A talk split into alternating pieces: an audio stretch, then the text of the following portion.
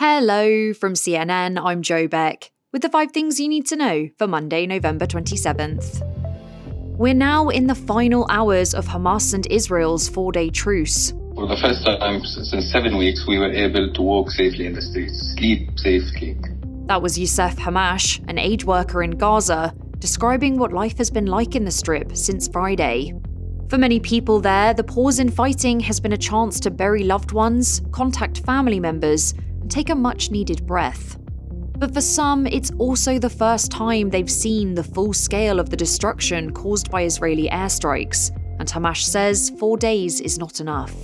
There are signs that both Hamas and Israel are open to extending the truce, which so far has led to the release of dozens of hostages in exchange for Palestinians.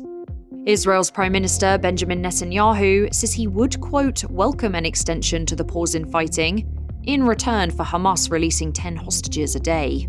One of the latest hostages to be freed is four year old American dual citizen Abigail Edan, and President Joe Biden described the horrors she's been through. Her mom was killed in front of her when her kibbutz was uh, attacked by Hamas terrorists on October 7th. Abigail ran to her dad then, who then was gunned down, gunned down as well, while using his body to shield little Abigail.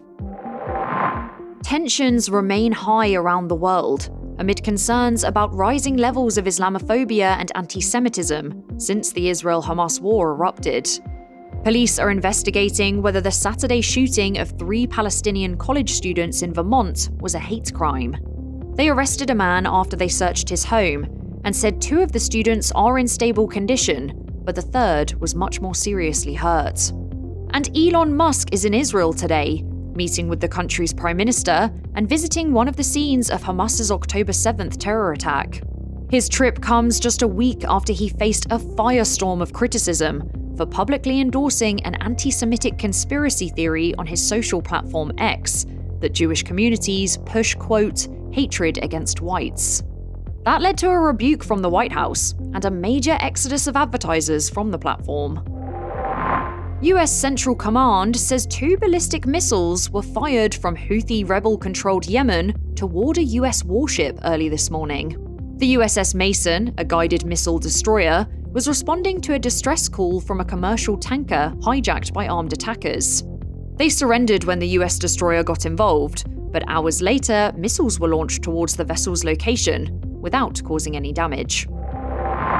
Courts in China will start hearing lawsuits against Malaysia Airlines today over missing flight MH370. It's been nearly 10 years since 239 people on board the flight went missing without a trace when it deviated from its scheduled path from Kuala Lumpur to Beijing and disappeared over the Indian Ocean. Zheng Hui's mother was on the flight, and he hopes this suit could help him find out what happened to her.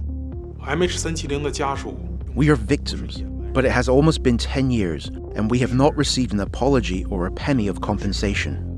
Zheng is one of about 40 Chinese families that have filed lawsuits, and he's suing Malaysia Airlines, its insurer, Boeing, and the manufacturer of the plane's engine.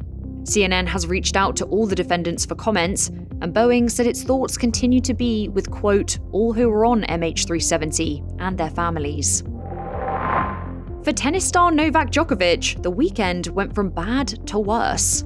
That's next. It's pretty rare for Novak Djokovic to lose a tennis game, so you can imagine how shocked people were yesterday when he lost twice in one day. The men's world number one was beaten in both the singles and doubles in the Davis Cup in Spain, the first time he's lost a singles match in that tournament since 2011 and in one of the games, he reached match point three times, but couldn't seal the deal, meaning Italy took home the trophy. That's all for now. Our next episode drops at noon Eastern.